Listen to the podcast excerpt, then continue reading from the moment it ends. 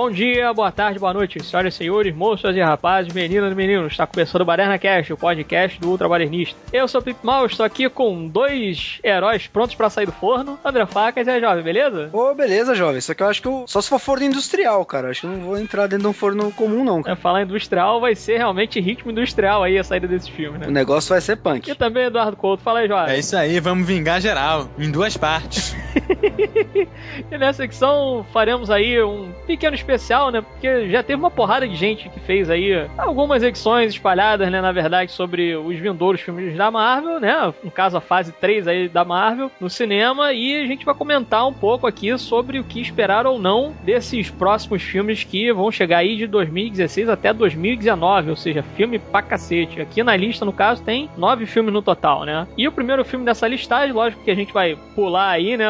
Os filmes que vão sair em 2015, que eles vão ter edições aí mais perto dessa edição. Então a gente vai direto para 2016, cagando aí uma grande regra, né? E o primeiro filme dessa listagem que já foi anunciado aí, que é o Capitão América 3, né? No caso, o Capitão América Guerra Civil, que será lançado dia 6 de maio de 2016 e que vão colocar o Capitão América de frente com o Homem de Ferro. E posso dizer aqui que de toda essa listagem foi, acho que, a única saga que eu acabei lendo de, do que foi lançado aí. São sete edições, né, no caso. Ah, né? mas é. Em relação a ler, o Marvel Studios, ele simplesmente ele pinça o nome da saga e o tema principal da saga. E adapta tudo, né? E adapta e faz uma história original, né? Você pode ver isso no, no próprio Capitão América no Soldado Invernal, que é o nome da saga é a mesma coisa, mas assim, apesar de ter os mesmos personagens, cria-se uma outra trama que acaba sendo meio que paralela a alguns acontecimentos, né? Você usa partes da história. Então, assim, acredito eu que pro Capitão América Guerra Civil,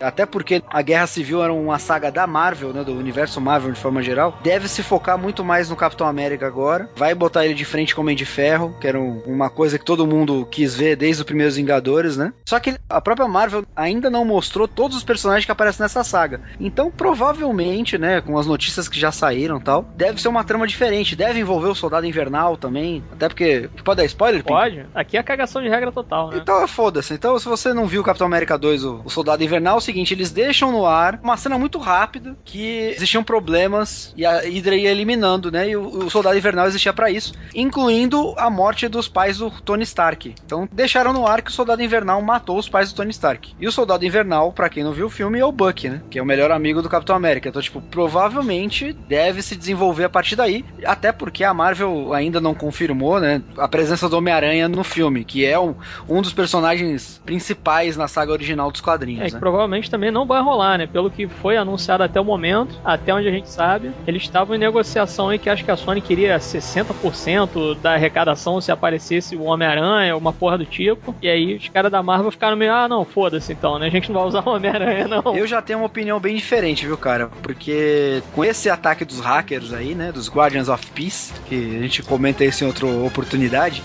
Vazou tanto detalhe dessa negociação que, assim, tipo, é muito difícil essa negociação já não tá fechada. Porque parece que é pro Homem-Aranha aparecer nos filmes da Marvel, a Marvel tinha que ceder dois personagens pra Sony poder usar nos filmes do Homem-Aranha, participando, entendeu? Aham. Por exemplo, sei lá, pra aparecer o Homem-Aranha tinha que aparecer a Mulher-Aranha e o Tocha Humana, sei lá, não tá na Marvel, mas foda-se. Tava rolando uma negociação pesada, já estavam fazendo uma joint venture entre a Sony e a Marvel Studios pra fazer o filme do Homem-Aranha novo, já pra 2017, com um ator novo, diretor novo, já tava bem avançada já as ideias, né, em relação a esse filme. Então tá muito difícil de não ter rolado. Mesmo com o vazamento dos e-mails, não sei se a gente não vai ver Homem-Aranha no Guerra Civil não, viu, cara? É, e eu acho que talvez aquele Marvel Eyes of Shield pode dar uma ajudada na própria construção da história. Porque no Capitão América 2, ele é considerado, inclusive, um episódio da série, né? Eu acho que o 17 episódio. A o verdade, 16 assim, meio. a série, você pode dividir a primeira temporada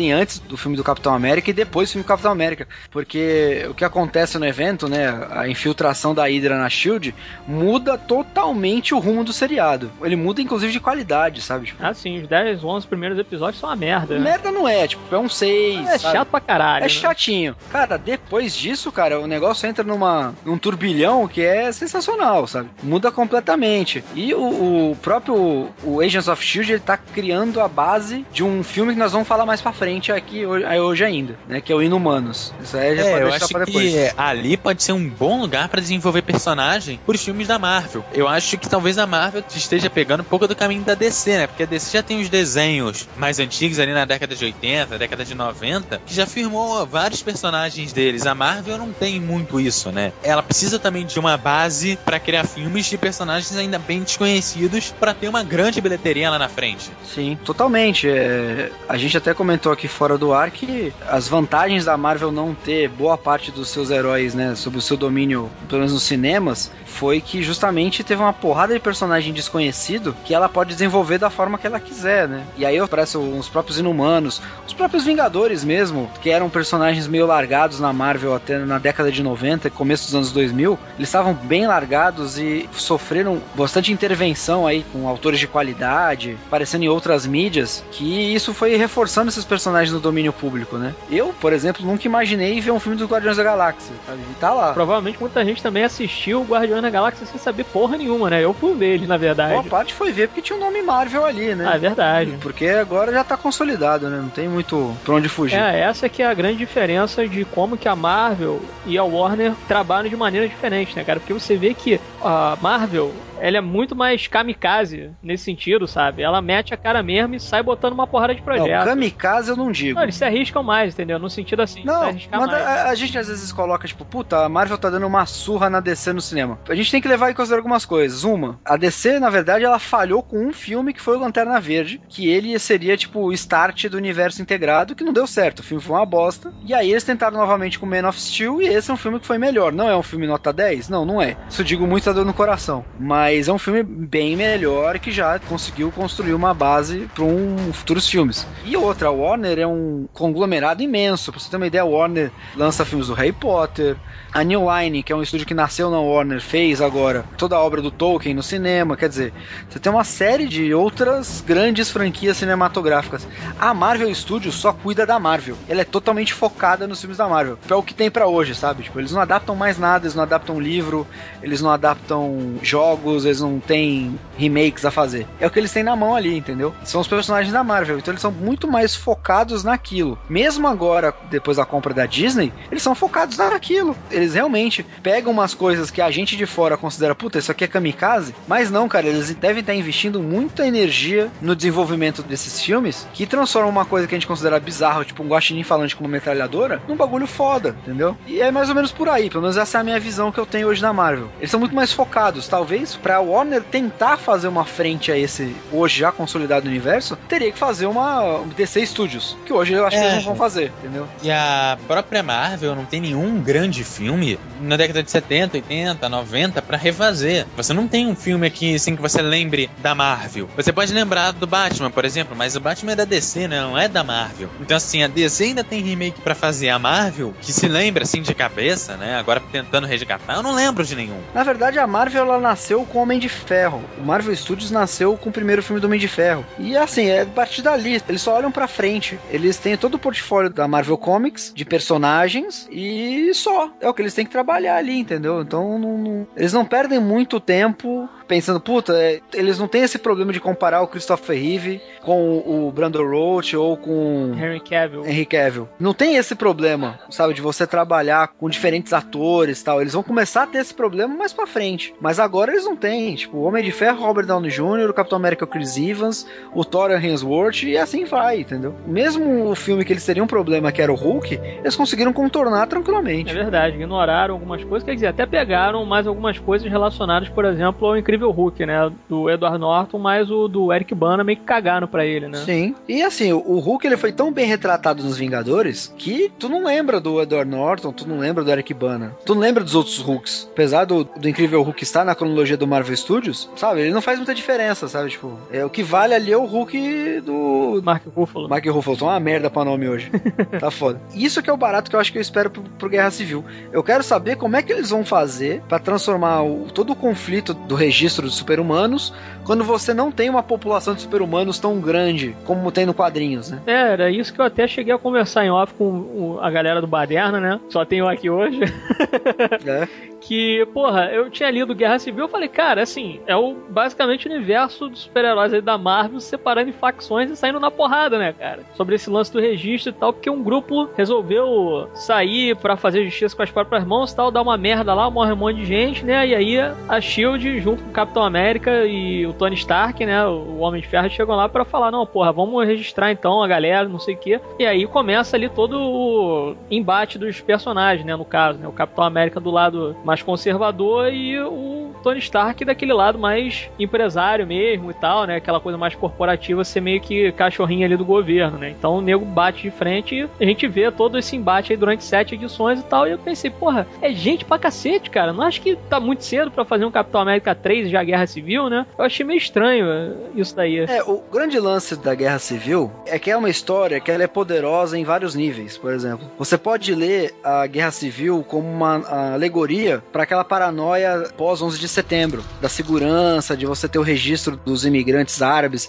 de todo mundo estar tá vigiando todo mundo ali nos Estados Unidos, né? De ter esse, realmente esse sentido. Ou você pode simplesmente olhar os super-heróis sendo na mão entre eles, sabe? Você ir lá e pegar o Capitão América e enfrentar o Homem de Ferro na porrada, sabe? tem vários níveis de, de interesse ali na Guerra Civil. E pro universo Marvel, eu acho que o, o Guerra Civil, pra gente realmente poder entender como vai ser, vai ter que assistir os Vingadores 2 aqui para entender como é que os Vingadores acabam esse filme, qual é o clima entre eles, para poder entender como é que você chega lá. É, né? até o momento a gente só tem os trailers aí que saíram, né? O trailer estendido, todo mundo tentando levantar o martelo do Thor, e aquele trailer onde você mostra a porrada comendo e nego meio estressado ali com o Tony Stark, né, cara? Até o Thor levanta ele, tudo meio puto Sim. e tal, né? Aí, ou seja, fica fica dependendo muito aí, né, de como que vai realmente ficar esse clima entre os dois, né? E pelo que eu vi ali, cara, que tem até uma ceninha que saiu depois, né, que apareceu lá o Downey Jr. e o Chris Evans. Não sei se foi na Comic Con, numa outra porra lá e tal, que mostra os dois personagens. Foram lá e falaram alguma coisa na palestra, né? Aí mostra os dois personagens lá, o Capitão América cortando lenha e tal, e batendo papo com o Tony Stark, essa coisa toda, né? E fala, não, porra, como é que tá a situação disso, daquilo, bababá e tal. Eu tô achando, cara, que aquela conversa dali tá dentro do Vingadores 2. Eu posso estar tá falando merda. Não, tá dentro, tá dentro dos Vingadores 2. Então, aquilo dali provavelmente pode ser sim a semente, porque a gente vai ver aí no Guerra Civil, né? É, e tem muita coisa importante para ver também, é tipo, alguns personagens vão fazer falta ali no enredo da Guerra Civil, principalmente o Homem-Aranha. Ah, sim, ele fica no meio ali, né, cara, da parada. Isso se eles seguirem, né, o, o roteiro aí do, dos quadrinhos. O primeiro momento ele compra a ideia do Stark, mas ele vê que eles estão passando dos limites e volta pro lado do Capitão América, né? E ele que é meio que o fiel da balança ali, até pro próprio leitor entender o que, que tá certo e o que, que tá errado, né? É, enfim, eu achei um tanto quanto precipitado isso daí, deles querendo já colocar os dois personagens batendo de frente. Não, não sei se de repente foi até uma provocação aí, porque, né, ah, porra, dois dias antes, né,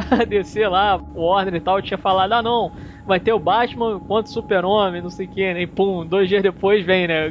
Capitão América, Homem de Ferro, Guerra Civil, papo, tiro, explosão, porrada e bomba, é, né? É, eu é. acho que esse é, Guerra Civil do Capitão América, eu tava até comentando no Jogos Vorazes, né? A questão de dividir o filme em duas partes, né? Que eu sou contra. Mas eu acho que é um filme que esse sim valeria a pena dividir em duas partes, por conta da história, que aí você tem condições de desenvolver os personagens na primeira parte, e na segunda você tem guerra, explosão, bomba, porrada, tudo que tem direito, entendeu? Eu acho que de repente, para isso, para desenvolver personagem, realmente valeria a pena. É, eu acho que vai ser, na verdade, um filme bem longo, né, cara? Pelo menos umas três horas de filme aí, ou quase isso, no mínimo, né? para conseguir contar tudo aí, ou pelo menos compactar a história, né? Lógico, como o Faca já falou, eu concordo com ele, que vai ser uma adaptação. Eles vão retomar aí, né, o projeto, vão pegar roteiro e tal, vão fazer outras coisas relacionadas ali à história para fazer com que encaixe, né? Mas tem uma consequência da Guerra Civil que a gente não associa ela de imediato a esse filme. E meio que justifica justifica por que, que é um Capitão América a Guerra Civil. Por que, que é importante pro personagem do Capitão América. E não seria, tipo, por exemplo, um Vingadores Guerra Civil, né? Uhum. Porque ao final da Guerra Civil, né, já dando um spoiler aí dos quadrinhos, o Capitão América vê que, assim, por mais que ele esteja ganhando a batalha, o argumento ele perdeu, sabe? Sim. Tá todo mundo concordando, a população concorda com o Homem de Ferro, com o registro, a população se rendeu a essa política, tipo, trocar a liberdade pela segurança, sabe? E aí ele se rende e, em consequência dessa edição ele acaba morto. Então quer dizer que, na verdade, o final oficial da Guerra Civil é o Capitão América sendo morto. Uhum. E isso talvez seja uma coisa que a gente pode ser que a gente veja no filme. Lembrando que é o fim do contrato do Chris Evans, Sim. o contrato do Hemsworth também ainda tá acabando, quer dizer, e o nome do filme do Thor é Ragnarok, então eu acho que fica a dica aí também, né? E lembrando que o Sebastian Stan, que faz o Soldado Invernal, que acabou assumindo o papel do Capitão América depois da morte dele, ainda tem contrato vigente com a Marvel. É, exatamente isso que eu tava imaginando, que ele falou que tava com um contrato fechado para mais não sei quantos filmes, né? E o Chris Evans já tinha dito também que ele tava querendo se aposentar da carreira de ator para só focar na direção, né? É, ele complementou isso aí falando que ele queria, na verdade, dar um tempo de ator e que pra Marvel ele faria exceções porque ele tava trabalhando com muita gente que ele gostava, né? Mas que ele queria mais se dedicar ao lado diretor dele. Ele não tá renegando 100%, mas queria dar um tempo. E assim, meio que as coisas se encaixam, né? Talvez o momento da passagem de tocha, do própria identidade do Capitão América, que é um personagem emblemático pro universo Marvel concordo contigo quando ele fala que esse filme é um filme que me, de longe me deixa mais ansioso para ver, porque ele é meio que imprevisível, sabe? É verdade. E outro filme aqui que eu. Vamos já passar aqui pra lista, na verdade, né? Vamos seguir aqui. Que outro filme também que eu tô bastante curioso para assistir é o próximo filme da lista, né? Que é o Doutor Estranho, que será lançado, se não chover, né? No dia 4 de novembro de 2016. E que já tem aí mais do que fechado, que é o Benedict Cumberbatch fazendo o Doutor Estranho, Isso, né? Sherlock. É, eu praticamente, assim, desconheço o universo dele. Tem um ou outro, talvez, inimigo dele, né? Tem o Dormammu, tem um outro cara lá que ele veste uma roupa verde, que agora esqueci o nome também. Barão Mordo. Isso, Barão Mordo, né? Isso. Então, ele, até onde eu sei, é um cara mais nessa vibe misticismo, feitiçaria, né? Essa coisa mais, né, bizarra, etérea e tal. Mas o curioso, na verdade, não é nem com relação ao personagem em si, né? Porque ele parece que não vai ser um filme de origem. Vai ser um filme já com o personagem nativa. Isso que eu achei meio estranho, assim, deles fazerem, né? Eu falei, pô, como assim? Como é que eles vão fazer essa parada, né? Que ele é, inclusive, citado, né, no segundo Capitão América, né? O cara fala lá uma listagem de pessoas que estão sendo meio que investigadas pela SHIELD barra Hydra, né? Aí ele chega lá e fala, né? Ah, o Stephen Strange e tal, a gente tá procurando o cara também, não sei o que, né? E aí, tô curioso aí pra saber o que, que eles vão fazer com o Doutor Estranho, cara, porque eu realmente, de história dele, não conheço nada. É, o Doutor Estranho, cara, o conceito dele basicamente é que é o seguinte: ele é o Mago Supremo da Terra. O que, que isso quer dizer? É uma posição. Ele seria o cara que é o xerife da magia, digamos assim. Ele é o cara que manda prender e manda soltar, sabe? Ele é o cara que não deixa os demônios invadirem na Terra. Ele é o cara que mantém o equilíbrio, né, da magia com o cotidiano, né? E também é um personagem que, por muito tempo, ele foi considerado chato, né? Ele era um sucesso nos anos 70, porque ele era muito psicodélico, tinha umas viajeiras tal, que o pessoal gostava disso, né? Naquela época, né? LSD, o caralho ele foi perdendo força e hoje, por conta da Marvel também não ter outros personagens a desenvolver, né, Homem-Aranha, o X-Men, o Quarteto Fantástico, resolveram explorar esse lado mais místico do universo Marvel. Talvez não seja um filme de origem, mas é, é aquilo, né? Usem aquela estratégia do Batman, né? Que mostra em flashback, né? É, eu tava imaginando isso, que a, a origem dele é ser estilo, eu ouso dizer que seria estilo o Batman do Tim Burton, Sim. que você tem já o Batman nativo e tal, e bababá, aparece o Coringa no meio do caminho, não sei o que, e aí você tem a Vicky veio investigando, né, a história do Bruce Wayne e tal, e vê lá, né, não, ele viu os pais sendo mortos, não sei o que, aí você vê um flashback dele, né, e você vê o Jack Napier, um gangster e tal, atirando os pais Isso. dele, né, falando, ah, você já dá um soco demônio sob a luz do lar e tal, né, aí o moleque e tal, né, falou, pô, o moleque deve ter ficado traumatizado, essa porra deve ter mexido a cabeça do moleque, né, ver os pais sendo assassinados na frente dele, da, da, da, da, da, né, tava imaginando que ia ser mais ou menos isso. É, o grande barato é que assim, o- como é que é a história do Doutor Estranho? Ele era já um cirurgião já estabelecido, quer dizer, ele não é um personagem jovem, já é um cara coroa, que ele sofre um acidente de carro, ele é um cirurgião bem escroto, bem escroto mesmo, tipo, Estilo House. não, é- botava o House no chinelo, sabe? Ele era um cara escroto. O House tem a desculpa ainda da perna, ele era escroto porque ele gostava de ser escroto. Arrogante e tal. E aí ele sofreu um acidente. Nesse acidente de carro, ele teve um problema de nervos nas duas mãos que ele não conseguia mais operar. Então tudo aquilo que ele botava ele lá em cima, ele não tinha mais, né? E aí ele ficou desesperado, tentando encontrar outra maneira de recuperar, né, os movimentos das mãos corretos, né? Voltar aquela firmeza que tinha do bisturi, etc, etc. Aquele ajuste fino que o, o cirurgião tem, né? E aí ele não encontra isso na ciência, na, na medicina tradicional, ele começa a apelar para coisas mais esotéricas, né? Então até que ele acha um mago conhecido como ancião que vê nele tipo um substituto para ele no cargo de mago supremo da Terra, né? E é aquela história que ele aprende humildade, aprende a servir, aprende que ele não vai ser mais um médico, mas ele vai ser um médico de outra forma, etc, etc. É uma trama que é até interessante, mas vamos ver, tipo, precisa ter aquela cara do Marvel Studios, né? Aquele chance que eles colocam sempre a mais, né? Que é um negócio que realmente é o segredo da Marvel, né? Que eles tornam esses conceitos que é tão comuns para quem lê livro de ficção científica, fantasia, quadrinhos, torna isso atrativo pros civis, né? Pro cara que, tipo, é um cara que vai no cinema para se divertir só. Entendeu? É, porque você falou essa trama daí me lembrou muito o aprendiz feiticeiro do Nicolas Cage, né? Deve ser mais ou menos alguma coisa assim, né? Ah, bicho, vou te falar que é, o Nicolas Cage pegou a máquina do tempo e voltou no tempo, porque essa trama é dos anos 60, né? Pois é. É. Não, só espero que faça um filme melhor do que aquele, porque aquele dali é realmente dose, né? Não, não. Nicolas Cage perdeu a mão faz tempo. É verdade. Tem um ou outro filme aí que ele acaba fazendo que acaba acertando, né? Mas dentro da Marvel não conseguiu fazer nada, né? Com é. os dois motoqueiros fantasmas. Pois é.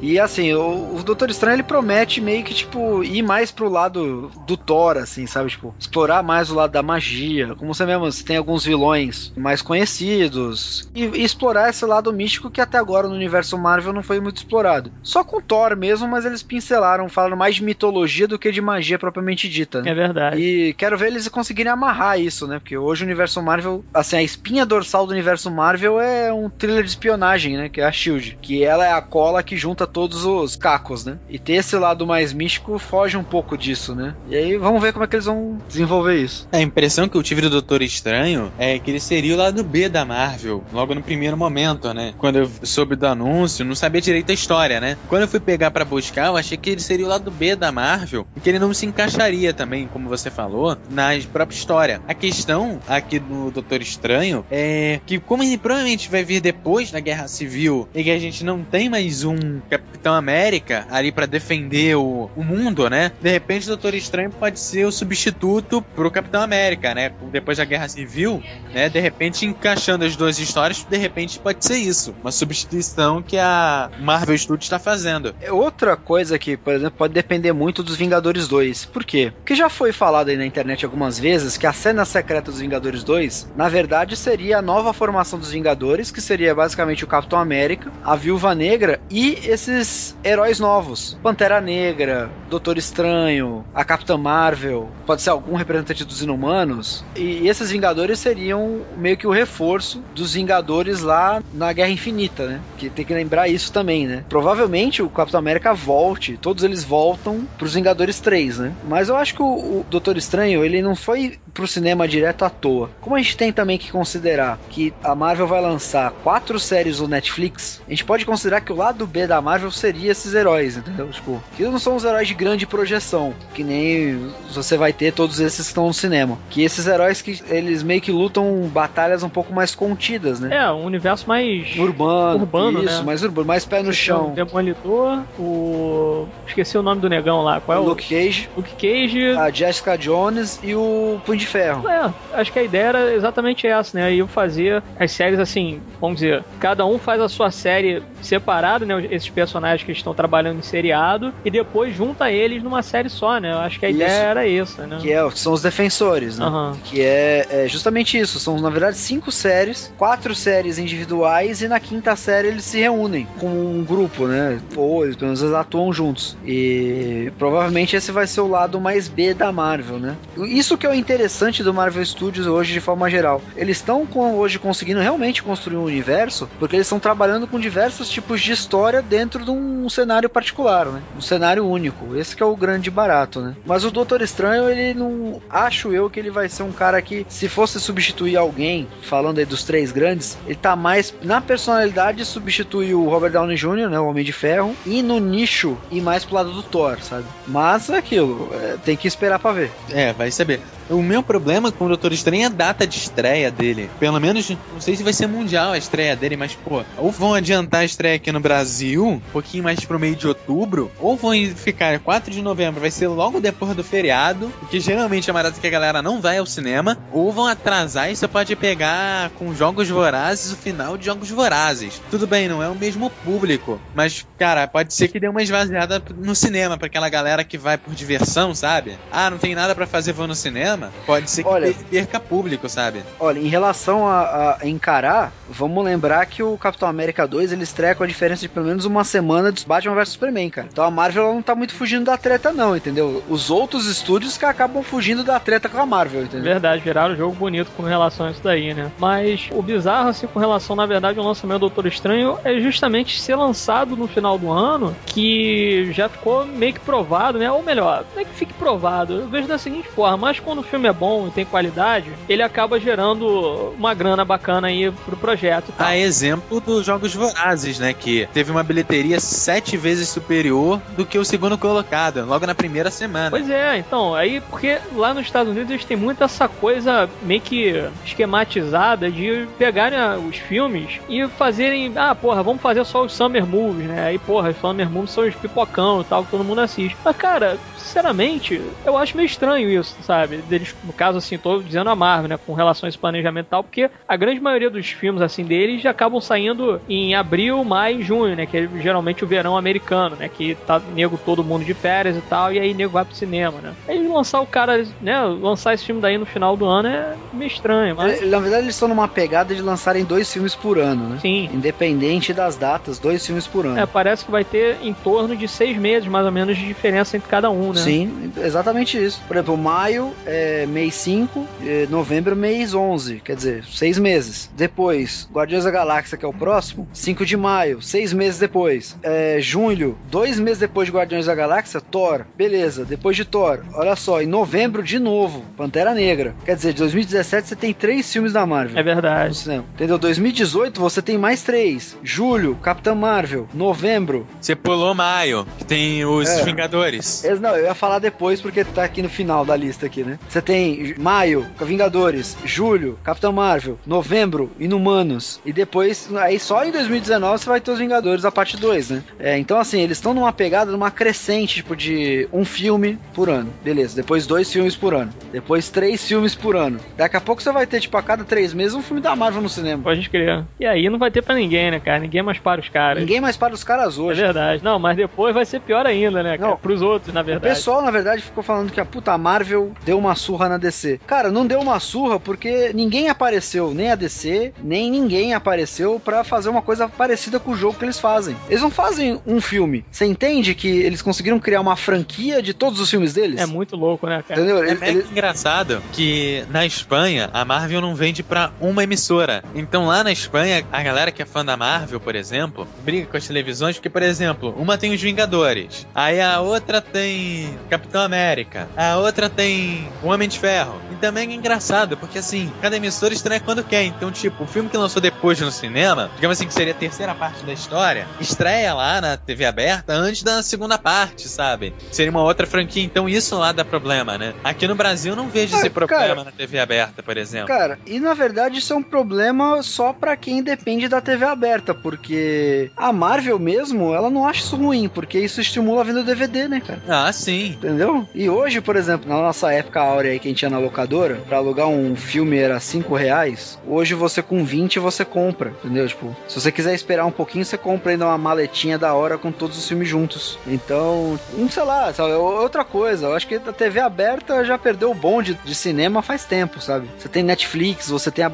o iTunes vendendo filme diretamente digital, o Google Play, a venda dos DVDs, as cópias Sim. digitais, a própria pirataria. Até o cara assistir isso finalmente na TV aberta, é só realmente se ele tiver com muita preguiça ou, tipo, só depender daquilo mesmo, né? Sim, o que eu tô querendo dizer é o seguinte, é que assim, você, o fã reclama de tudo, né? Não, E- sim, óbvio. E isso pro fã é péssimo. Senão não seria fã, né, É cara? lógico. É. E assim, o cara tem todo o direito de reclamar, porque assim, é, é sacanagem com ele, sabe? Porque é o fã cara- que sustenta essa merda, né, cara? É, É, cara. cara. Ele sustenta. Não, mas é- o fanboy é engraçado porque esse cara provavelmente ele já viu no cinema, ele já tem o DVD, ele Já viu na TV a cabo, Já- né? Já vi na TV a cabo. iTunes e no Google Play. no Google Play, já alugou lá no, no Now, sabe? Tipo, e quer ver quando passa na Globo, dublado pra xingar a dublagem, sabe? Tem fã que é maluco, né?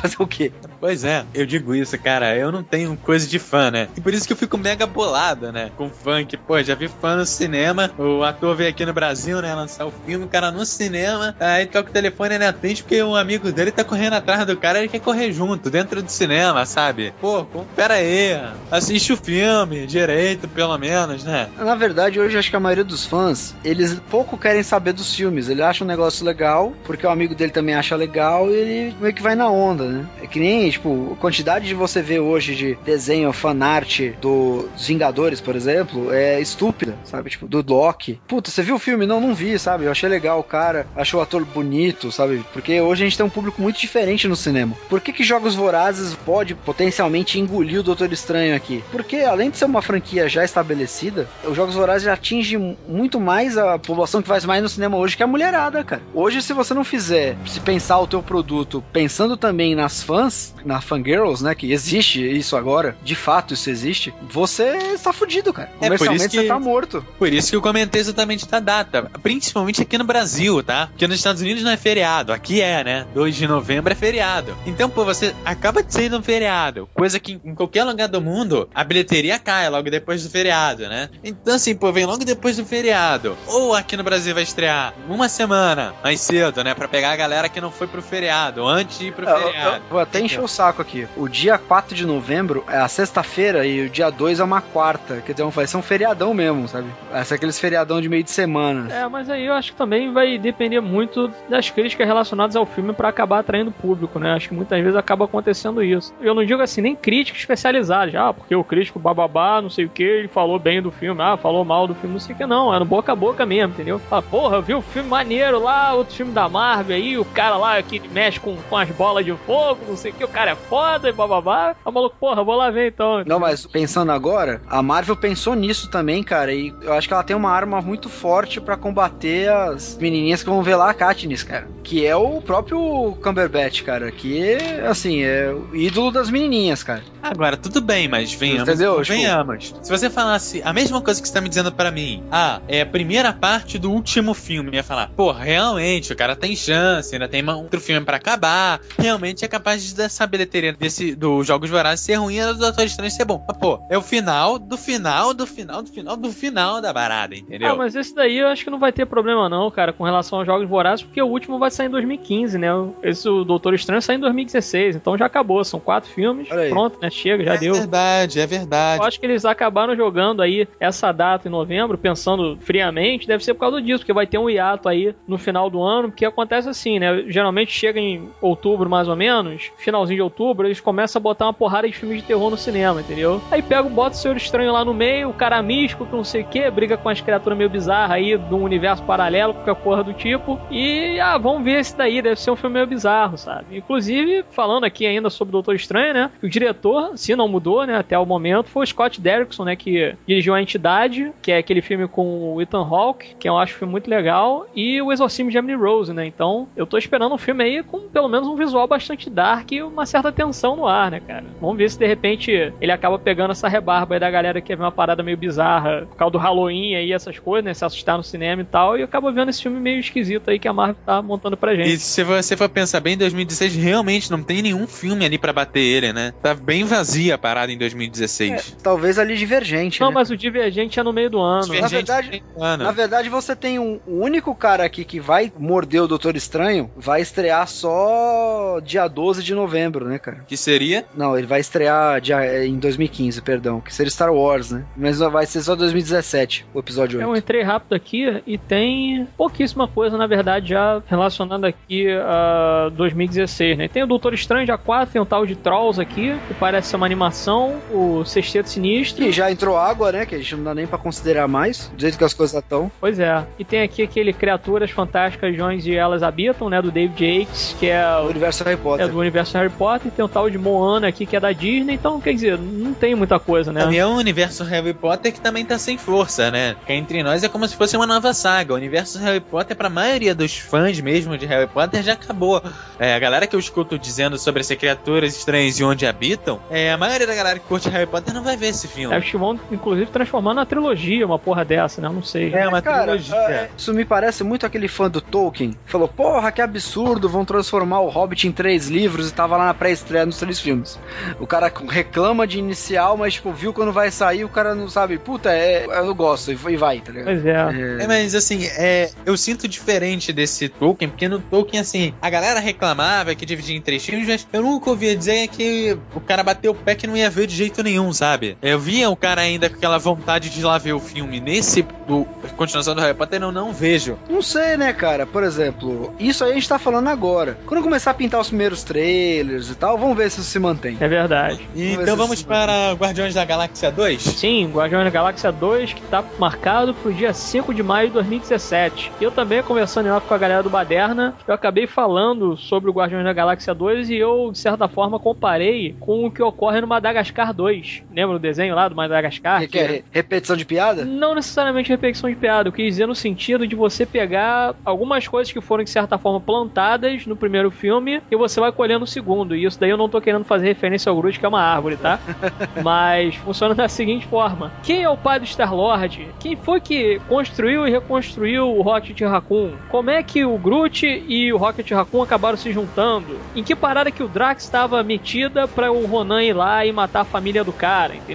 Por que, que o Thanos acabou pegando a Gamora e a Nebula, ou Nebulosa, enfim, não lembro como é que é, Nebulosa, né? Ficou traduzido. Na verdade, a tradução é Nebulosa pros quadrinhos, mas eu acho que no filme ficou Nebula mesmo. Nebula, né? Enfim, é a Karen Gillian, né? A companheira lá do Doutor. Né? Eterna M. Pound. É isso aí. Eterna M. Pound, gostosa pra caramba, ruivinha maldita, é, né? Ruivinha. E aí, porra, a gente fica nessa, né? De, e aí, como é que fica isso, né? E, na verdade, o James Gunn falou, né? No comecinho de dezembro que ele já tinha encerrado ali o, o roteiro e tal, já tinha escrito tudo e apresentou pra Marvel, eles deram ok, e aí, né? A gente fica nesse aguardo aí pra ver o que o cara vai fazer nesse segundo filme do Guardiões da Galáxia. É, o diretor já disse que o Thanos não vai ser importante no segundo filme, né? Então acho que essa questão do Thanos não vai ser tão forte. Na verdade, ele não vai mexer com o Thanos. Por quê? O Thanos só apareceu em Guardiões da Galáxia a pedido da Marvel, que é assim, você pode escrever qualquer coisa, mas em algum momento o Thanos tem que aparecer. Porque eles precisavam meio que manter ainda o personagem ainda nas sombras, mas já como já mostrou ele, ele tinha que voltar a aparecer, porque eles já estavam pensando nos Vingadores 3, né? Que aparentemente os Guardiões da Galáxia não vão estar conectados nesse ponto, que eu duvido, com o resto do universo Marvel da Terra, né? Eles vão estar um pouco mais deslocados. Mas é inegável que alguma referência deve aparecer. Nem que seja uma joia do infinito, como um, um, né, um pano de fundo, algo do tipo. É, uma MacGuffin pra levar a história, né? Sim, exatamente. Também o James Gunn já falou que boa parte da trama do Guardiões da Galáxia 2 vai rolar entre a identidade do pai do Star-Lord, a relação dele com o Yondo, por que, que ele foi lá resgatar o moleque, por que, que ele fez esse trabalho, por que, que em vez de ele entregar o moleque pro pai, ele criou o moleque, entendeu? Provavelmente eles devem voltar no colecionador porque não contrataram o Benício Del Toro à toa, né? E ele já falou também que ele não vai seguir a origem muito bem do Star-Lord nos quadrinhos, porque o pai do Star-Lord é o, o, Imperador de Spartax, né? Que é um, uma das potências galácticas. No próprio Guardiões da Galáxia 1 fala que a parte genética dele que não é humana é uma coisa desconhecida e muito antiga. Não cabe muito na descrição do Jason de Spartax, que é o pai dele nos quadrinhos. Então, tipo, pros fãs também meio que criou-se um mistério, né? Não se sabe que outros personagens dos Guardiões podem aparecer. Tem alguns personagens também que são desconhecidos pra cacete que poderiam dar as caras aí também. Mas assim, eu acho que o Guardiões da Galáxia é a franquia que tira o sono do J.J. Abrams. Ah. Eu, quando vi Guardiões da Galáxia, meu primeiro comentário que eu fiz foi: Caraca, o J.J. Abrams tá muito fodido, sabe? Tipo...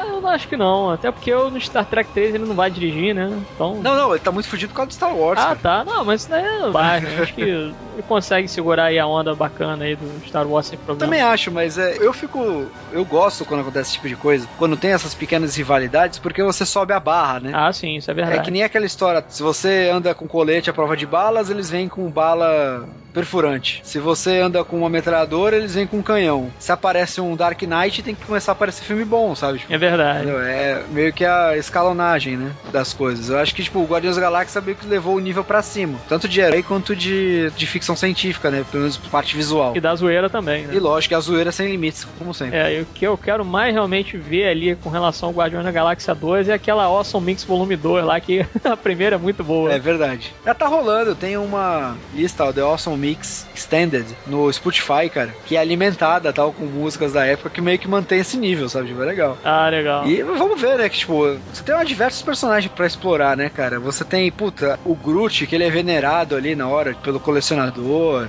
a Gamora mesmo, como a mulher mais perigosa da galáxia, com a própria relação dela com a Nebula, o próprio Thanos voltando, a própria Nova Corps ali, né? É, e será que o Thanos vai aparecer no Vingadores 3 como o vilão do Vingadores 3? Porque assim, ele já apareceu lá no primeiro Vingadores. Como assim será, cara? É ele, cara. É ele, é fácil. Ele, é ele, cara. Não o, tem outro, né? O The Infinity War é uma história que ele é o vilão, cara. Não tem muito onde fugir. Ah, é verdade, é verdade. É que eu não tenho tanto contato assim com o quadrinho, aí de vez em quando eu dou, eu dou uma vacilada, é verdade. Não, mesmo sem eu ler, eu sei dessas paradas aí, tá vendo? Acho que eu tô tão merda assim não, hein? Esse a galera lembra por causa daquele jogo clássico, né, o Marvel Super Heroes, que tinha, final nos anos 90. Ah, sim, joguei, joguei um bocado. Que as joias do infinito, inclusive, eram peças do jogo, sim, né? tinha que pegar elas, cada uma é, no final. Assim. Exato, o chefão era o Thanos. Isso, é verdade, é verdade. O Thanos estava é, lá, é verdade. É, o chefão era o Thanos. Na verdade, tudo tá escalonando pra cá, né? O Thanos, ele tá sendo guardado pra Infinity War mesmo. É, mas assim, o uso no Guardiões da Galáxia, nada dele, mas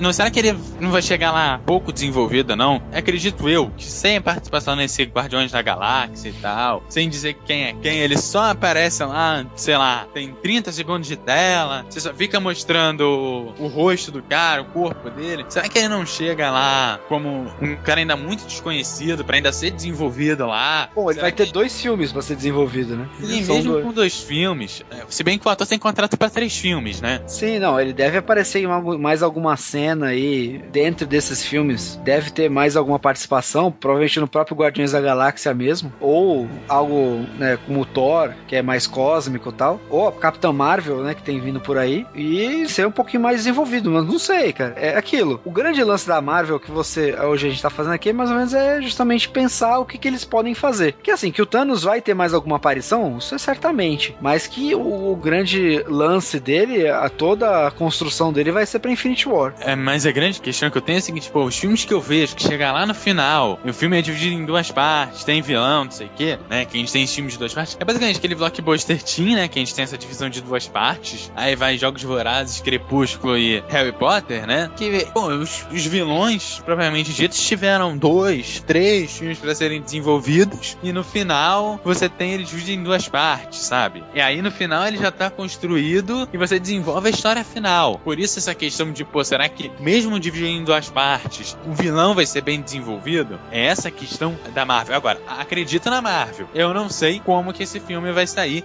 visto esses outros blockbusters aí. Claro, é blockbuster, mas eu não sei como que ele vai chegar para ser desenvolvido. Tem pouquíssima informação sobre ele. É diferente de um personagem como um Thor, que você pega a origem, pega não sei o que, pega não sei o que lá, e você desenvolve ele dois, três filmes e tem ainda os Vingadores. Então que tem algo meio separado, sabe? Não, mas talvez, provavelmente, seja na, na própria Infinity War que seja como é nos quadrinhos. Na verdade, a, a, o protagonista da Guerra do Infinito é o Thanos. Ele é o protagonista.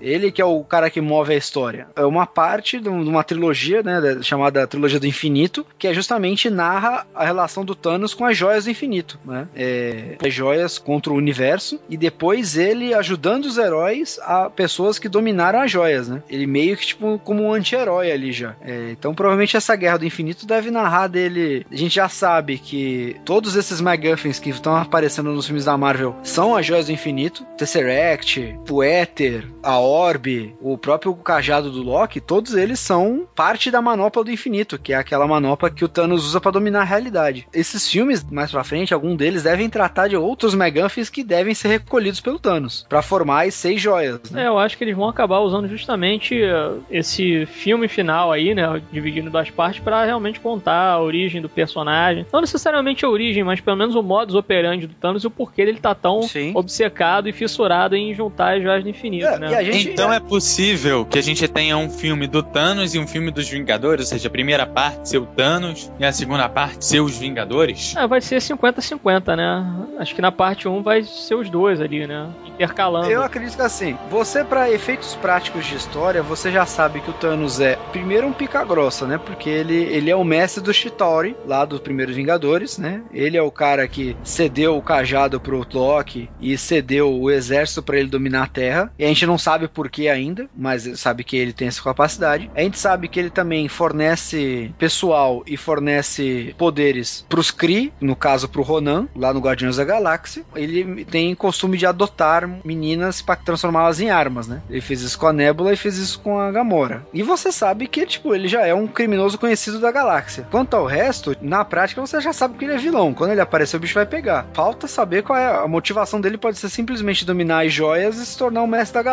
Pra um filme de super-herói, cara, não, acho que não precisamos fugir muito disso, né? É, é básico, né? É básico, não é muito. E a Marvel também não tem um histórico de puta, desenvolvimento de personagem, de motivação, sabe? Tipo, eles falam um motivo lá e acabou. O próprio Loki mesmo, que todo mundo fala que é um puta vilão, puta, ele é um moleque mimado, invejoso que, tipo, foi adotado e, não, não, e é, ficou puto com a família porque esconderam isso dele, sabe? A motivação dele é essa, inveja. É simples e funciona. É, é tudo bem que não é o universo Marvel, mas pegando alguma coisa que é baseada na Marvel, tem o Quarteto Fantástico, né? Que também os filmes, né, apesar de serem feitos pela Fox, os próprios vilões têm uma motivação meio nada a ver, sabe? Bem simples, sabe? É mais arrogância mesmo, o ego do cara em primeiro plano e foda-se o resto, né? É. Às vezes funciona assim. O próprio Ultron é mais ou menos assim, né, cara? Ele fala, ah, vocês são os merdas, eu vou destruir vocês. Ponto final, né, cara? Eu falo, pô, é. cara escroto, né, cara? Não gosta de mim à toa, né? E vai lá e fala. O Joss Whedon, ele gosta de vilões com motivação. Tanto que, assim, na verdade, ele não, eu acho que ele não desenvolveu muito os vilões em Vingadores 1, porque ele tinha um material muito. Ele tinha o problemaço de juntar todos aqueles personagens numa equipe, né? Que era lidar justamente com todos esses egos, com todos esses personagens bem diferentes e transformar aquilo numa coisa homogênea. Acabou que ele não desenvolveu tanto. E mesmo assim, você tem umas cenas bem legais do Loki lá naquela jaula de vidro que virou um clichê do cinema, né? Ele, ele acabou não desenvolvendo tanto. Mas eu acredito que o, o, o, Ultron é um personagem que vai dar muito mais possibilidade dele desenvolver, porque o Ultron ele é meio que o fruto de uma falha né, dos Vingadores. Ele nasce ali da uma corrupção do ideal dos Vingadores de ordem e progresso, né? O problema é que não existe paz no planeta são os humanos. Então ele resolve destruir os humanos. Bom. É, é uma motivação que funciona, né? No final das Funciona, contas, né? sabe? Tipo, porque ele apresenta a lógica dele. É meio que aquela lógica do agente Smith, né? É, vocês são o vírus e nós somos a cura, né? Nós os... É, nas máquinas somos a cura. É basicamente isso. E depois de Terminador do Futuro de isso aí fica até mais fácil do pessoal aceitar. É verdade.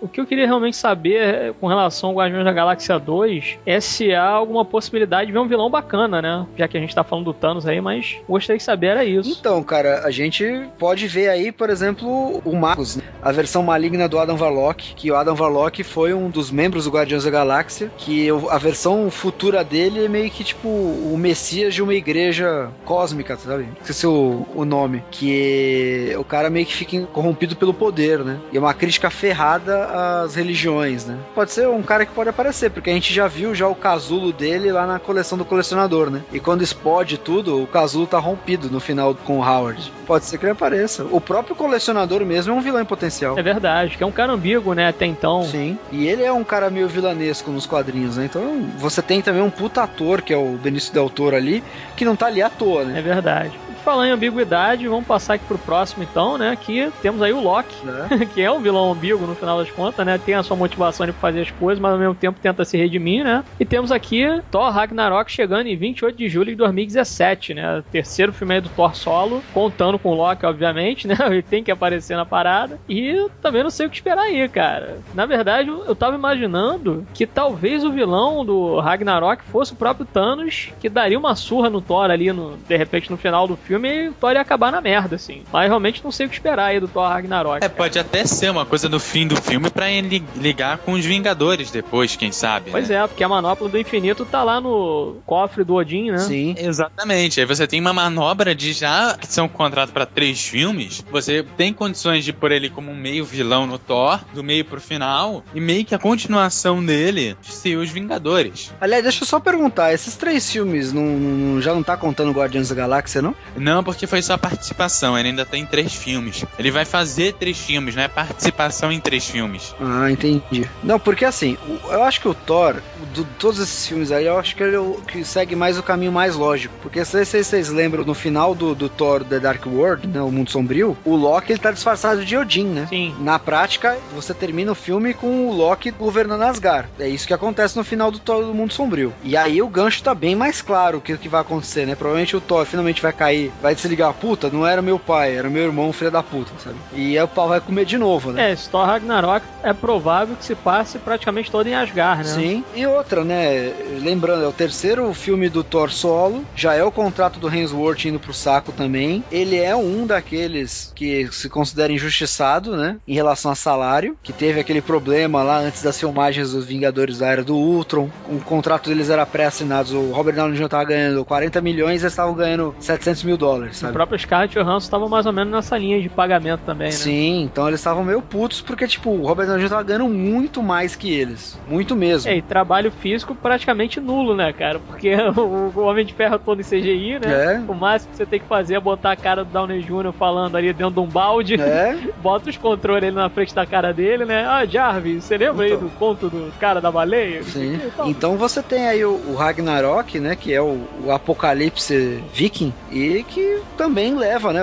Segundo a mitologia, no Ragnarok, Thor morre também. No quadrinhos, quando existiu a saga Ragnarok, o Thor morreu também. Lógico que no quadrinhos a morte nunca é eterna, né? Mas pode ser um fim de ciclo aí pro Thor também, sabe? Porrada final com Loki e tal. A situação toda leva pra um conflito final, né? Tá meio que nesse caminho. Mas como tem os Vingadores também, eu não acredito na morte dos personagens. Mas é que eles podem acabar. Essa fase 3 ser muito mais dark, ser muito mais sofrida pros personagens, isso certeza vai É ser. verdade. Vamos lá então, próximo filme da listagem aqui, temos o Pantera Negra chegando no finalzinho de 2017, mais precisamente 3 de novembro de 2017, praticamente um ano depois do Doutor Estranho, né? E eu conheço a mitologia do Pantera Negra, que ele é de Wakanda, que é um reino escondido, um alocado no meio da África lá que tem uma alta tecnologia e etc, mas de resto não conheço muita coisa dele não, cara. É um rei, né? É isso, é tipo um Batman. É o rei assim, e, sei lá, se veste Pantera Negra pra dar porrada nos outros, é isso? O Pantera Negra, pra mim, é o filme dessa fase 3, né? Claro, depois do Vingadores. É o filme que eu mais espero, assim, mais porque ele é um lançamento. E desse eu realmente não sei o que esperar do filme. Do Doutor Estranho ainda tem alguma. Mas esse Pantera Negra,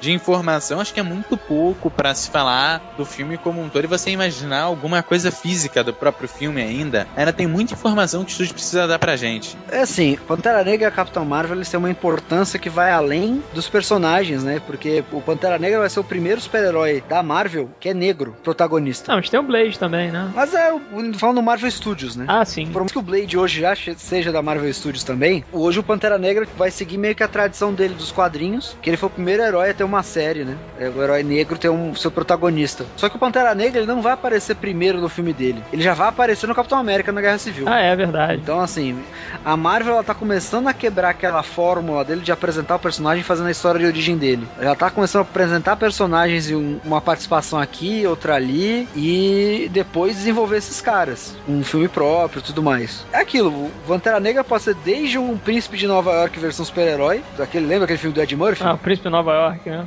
Zamunda. Zamunda, pode ser um negócio desse tipo, porque o background do Pantera Negra permite. Pode ser um negócio mais urbana, pode ser um thriller político. Vai depender muito de como eles vão conduzir. Como o ator que foi escolhido pro Pantera Negra é um ator jovem, não sei se vão pegar alguma fase específica do Pantera Negra pra mostrar, mas pegar um ator assim mais jovem do que se esperava, né? É, a questão do Pantera Negra é que vai depender muito também da participação dele. Então, assim, é, o próprio estúdio tá evitando falar um pouco do Pantera Negra, porque eu acredito que ele está esperando um pouco da nossa recepção, o que torna o filme ainda, assim, não sombrio, porque ele vai ser dark e tal, mas sombrio, assim, porque no sentido que a gente não sabe realmente o que esperar do filme, a gente não tem é, nenhuma informação do filme como um todo, entendeu? A gente não tem nada. E eu acredito que a participação dele, a aceitação do público, é, dessa participação vai indicar o filme pro estúdio e ele vai começar a dar informação pra gente. Se o ator participar e não for bem recebido, pode mudar completamente o rumo do roteiro do filme. Sim, é, pode até mudar o ator, né? É, eu tava vendo aqui que o ator, o nome do ator, né, é Chadwick Boseman,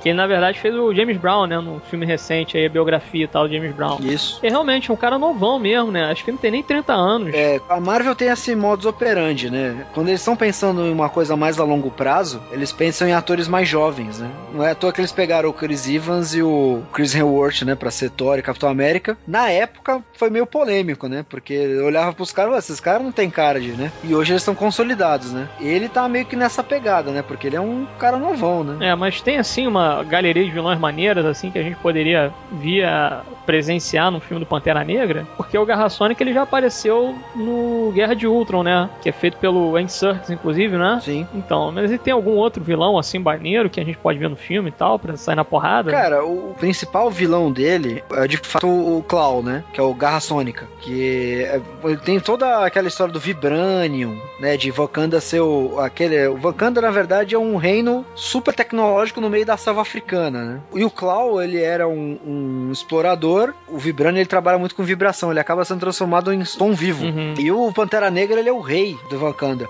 Pantera Negra, na verdade, é um- ele é basicamente como se fosse o fantasma. Ele é um título passado pro rei de Wakanda. Então, de geração em geração, o cara vira o Pantera Negra. E tem tanto as armas tecnológicas quanto artes marciais. Ele é como se fosse um ninja africano, digamos assim. O Pantera Negra enfrentava muito indústrias. A Roxxon Óleo, que era um- uma indústria corrupta que ele enfrentava bastante é um, um filme que potencialmente pode falar até de ecologia, de exploração de recursos, esse tipo de coisa. Mas ele também não é um vilão que tem uma galeria muito extensa. Você tem alguns vilões muito pequenos, naquela temática mais vilão da selva, sabe? Tipo, Uhum. um cara lá que é o goleiro de prata, que é como se fosse um mercenário. Você tem alguns vilões nesse sentido. Eu vou muito nessa linha, tipo, depender muito da participação dele no na Guerra Civil. Agora, será que não é, não é um problema? Porque vejo muito mais essa parte do Pantera Negra. Eu lembro dele em, que eu li em quadrinho, participação em X-Men, Quarteto Fantástico e tal. E, de repente isso pode dar problema lá na frente, já que é fora da Marvel, quanto o X-Men, quanto o Quarteto Fantástico. Isso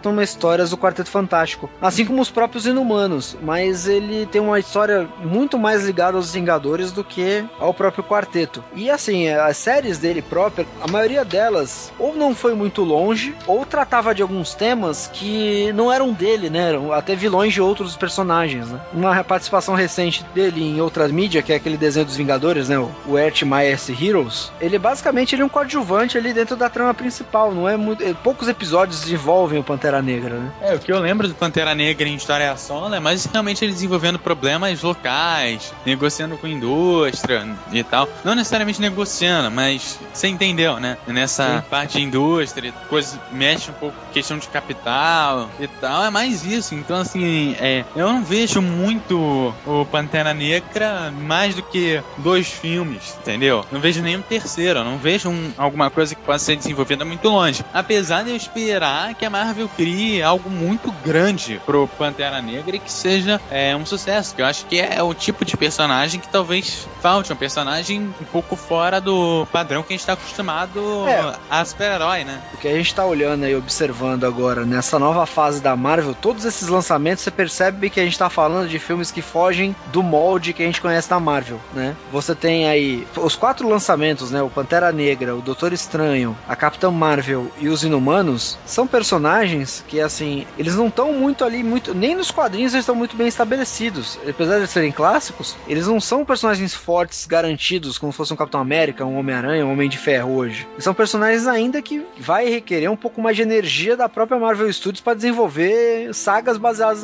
nessa mitologia, né? Mas nada impede que apareçam, por exemplo, outros personagens da Marvel, outros vilões, que podem se encaixar ali, por exemplo, Modok, um personagem que pode aparecer. Você pode colocar é, agentes da Hydra. Você pode até criar do zero personagens. Pô, se o Homem-Formiga vão ressuscitar um vilão dele, que é o Crossfire, que é um personagem não é nem B, é C, por que não? Sabe, tipo, pegar. A Marvel tem um portfólio ferrado de personagens para serem explorados. É, então é questão de realmente olhar mais com mais carinho mesmo. É, pode ser que eles façam um filme lá, sei lá, Capitão Planeta, sabe? Sim, por que não? Pode ser um, um filme baseado em uma coisa mais naquilo da exploração dos recursos de maneira inconsequente, sabe? Você pode olhar um personagem que às vezes não tem uma coisa muito desenvolvida de dois lados, né? Puta, o cara não tem material pra você desenvolver. Então, tipo, puta, eu tô fudido, não vou conseguir pensar nada na mitologia desse cara. Ou não. Puta, esse cara não tem uma coisa muito desenvolvida, eu posso criar. Você tem esses dois lados, né? Vai depender muito do desenvolvedor mesmo. É verdade. É, realmente é um.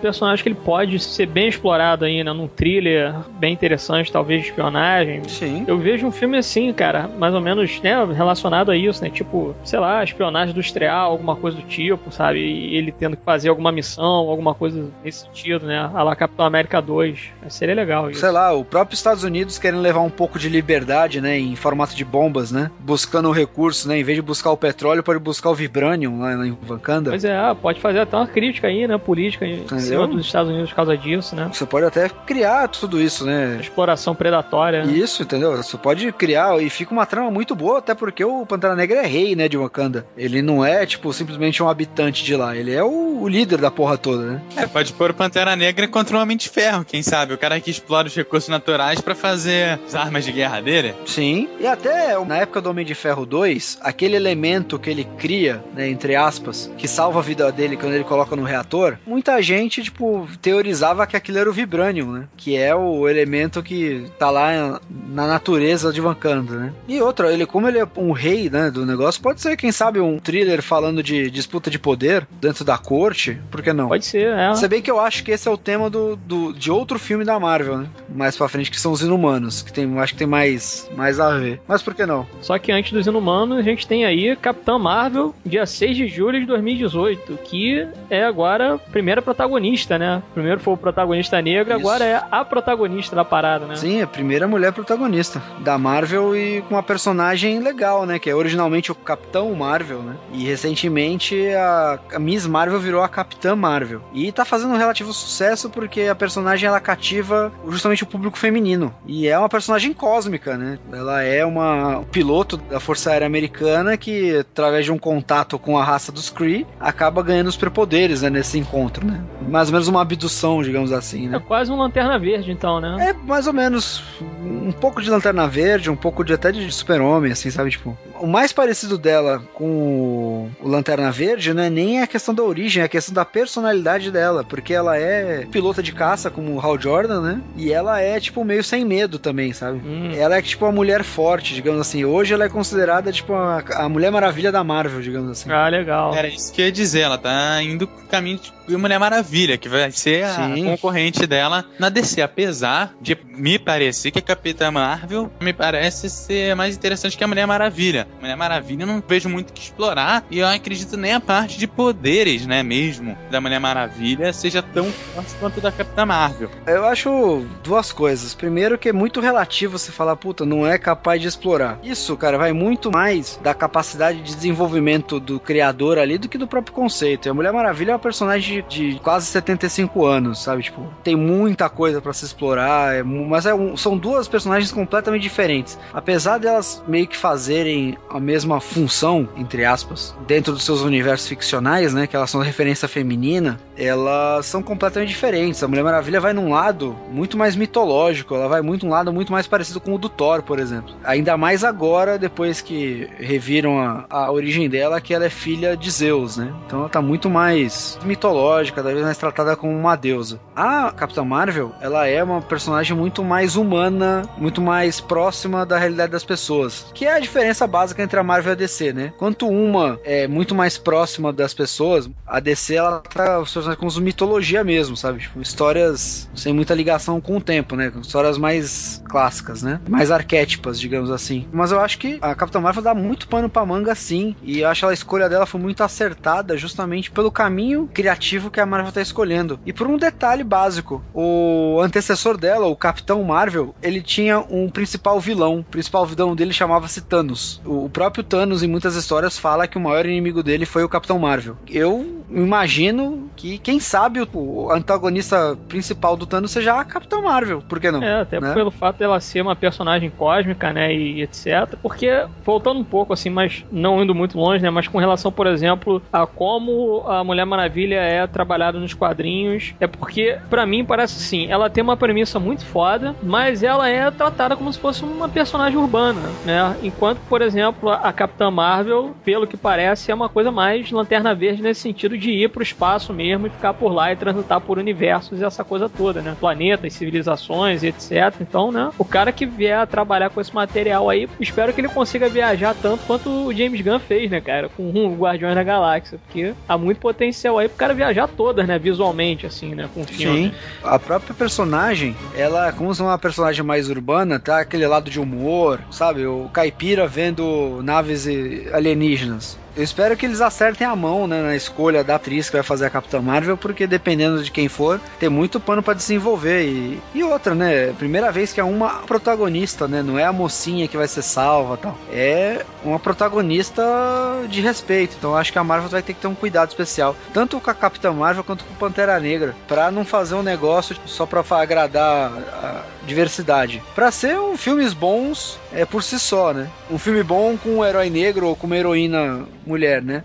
Não, um filme bom, sabe? Tipo, um herói legal, independente de quem seja. Sabe? É, eu esperava ver de repente uma Jessica Biel fazendo Capitã Marvel, sabe? Uma mulher gata assim e, e, forte ainda, né, cara? Na verdade, eu gostaria que a Jessica Biel fosse a Mulher Maravilha, né? Mas escolheram a Gal Gadot e tal, mas enfim, isso fica pra uma outra edição, né? É. E também acho que nego tava cogitando a Kate Sackhoff, né? Que ela fazia o Battlestar Galactica, se eu não me engano, né? Isso, a Kate Sackhoff é visualmente e até o personagem que ela fazia no Galactica era muito próximo do que é a Carol Danvers, né? Que é a Capitã Marvel. Ela era a escolha mais óbvia, né? Mas se não escolheram nem o Terry Crews, cara, pra ser o Luke Cage, a Marvel costuma ser boa de elenco, né? De escolha de elenco. É, até o momento, realmente, eles não pisaram muito na bola com relação a isso, né? Eles mandaram bem não. nas escolhas dele. É mesmo quando todo mundo achava que tava errado, né? Eu tô falando do Chris Evans, especificamente, é, eles acertaram, né? Até o Chris Pratt mesmo, tem... né, cara? Que o cara veio de comédia Sim. e tudo, e, porra, era sempre o cara gordinho e tal, do Parks and Recreation, etc. Ele era bem gordo, não era gordinho, não, cara. Ele é bem gordão mesmo. É verdade, o cara agora tá saradaço aí. Já né? vai estar tá no Jurassic World, já tá cotado pra ser o Indiana Jones, sabe? Tipo, o cara tá em todas já.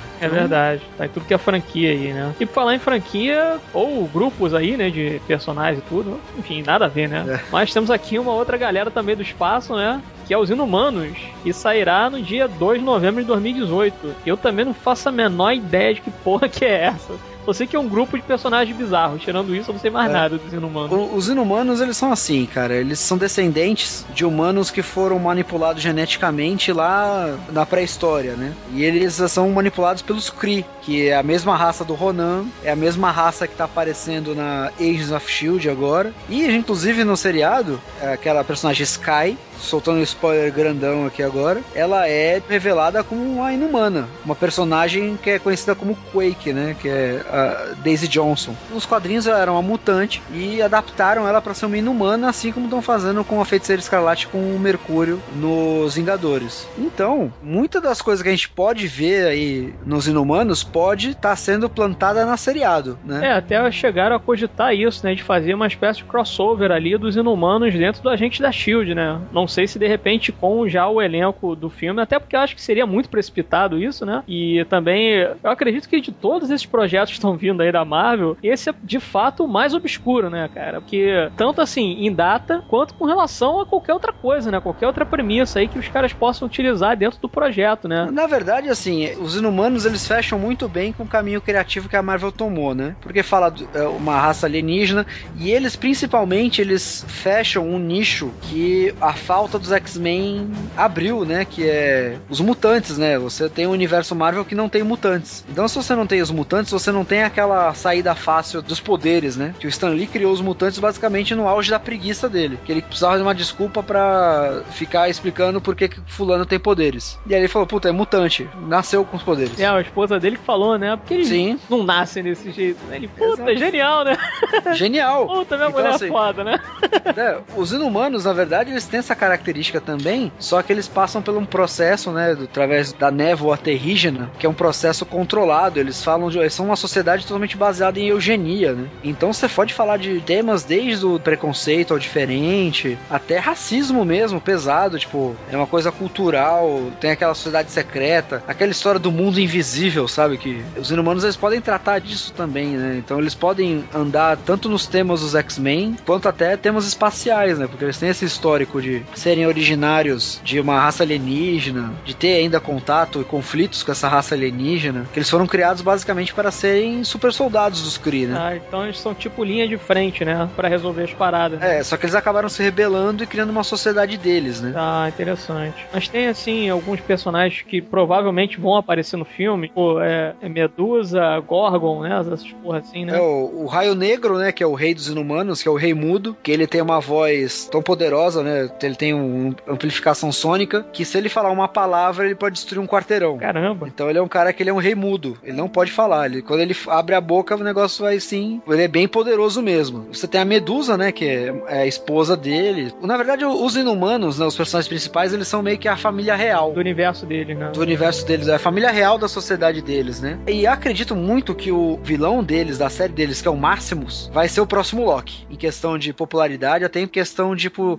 dele ser meio ambíguo mesmo, que ele é o Máximos o Louco. E ele é um cientista maluco que faz perigosos jogos mentais, que nem o Loki faz. E ele é aquele irmão que quer usurpar o trono. Ele é irmão do Raio Negro, né? E assim, acho que esse aí tem muito mais capacidade de ser uma coisa mais de intriga entre a família real. E a última série que eles lançaram eles meio que tratavam os inumanos como algo como o Game of Thrones com poderes. Ó, legal. Então, hein? assim, esse conceito eu acho bem interessante. É, a ideia é boa, né? Realmente, tem um universo vasto para acabar tratando isso, né? E é aquilo, eu acho que Capitã Marvel, Inumanos e Guardiões da Galáxia estão muito mais próximos do que do próprio, vamos dizer assim, universo dos Vingadores ali, né? Sim. Que é essa coisa realmente mais espacial. Os Inumanos e a Capitã Marvel pode ser o caminho de fazer a ponte, né? Dos Guardiões da Galáxia com o resto do universo, né? Esses dois filmes têm esse potencial de andar, né? Tanto pela Terra quanto por fora dela, né? Isso sem contar os Vingadores, né? Mas essas duas franquias podem fazer essa conexão, né? Tipo, criar essa sensação de homogeneidade que tem até. É, e uma coisa também que acaba, de certa forma,